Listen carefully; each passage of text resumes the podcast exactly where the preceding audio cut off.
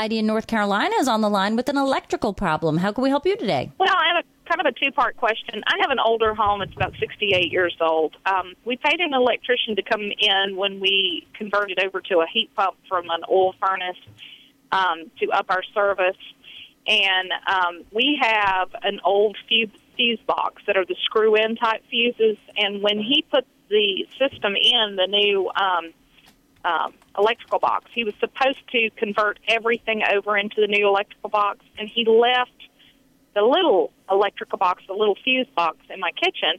And unfortunately, he put the new electrical box on the outside of my house. I would be okay, except I'm a single woman and I don't, you know, safety reasons, I don't think it's really smart, considering I have a full size basement that could easily be put in. So, do I need to? I mean, I would never call this guy again.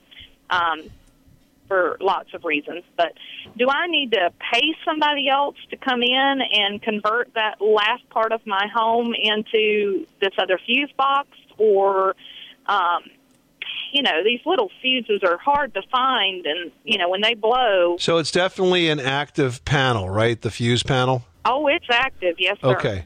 So that's called a sub panel, and that's going to be a, a sub panel from the main panel. You said the main panel is now in the basement, or the main panel is outside? It's outside. We have a full basement, and why he put it outside, I have no clue. But he put the main panel. Yeah, that makes no sense because the only time you usually see full panels outside is maybe a condominium situation, and then they're in utility closets.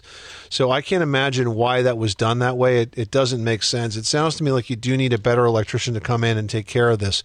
If it makes you feel any better, the fact that you have a fuse box does not mean that it's unsafe. Fuses are actually quite safe if it's the right size fuse matched against the wire that's hooked up to that circuit. And so to know if that's the case, somebody has to open the panel and say, okay, this is number 14 wire, so it's a 15 amp fuse, and this is number 12 wire, so it's a 20 amp fuse, and so on, and physically write that like right above the fuse on the panel so you know what size to put in there. Because it's too easy with a fuse box to put in a 20 amp fuse on a wire that's only rated for 15 amps. Then, of course, that's potentially unsafe. So it does sound like you need another electrician. It's obviously not a do it yourself project. And unless there's some compelling code reason in your part of the country to put that outside, I don't understand why they would have done that.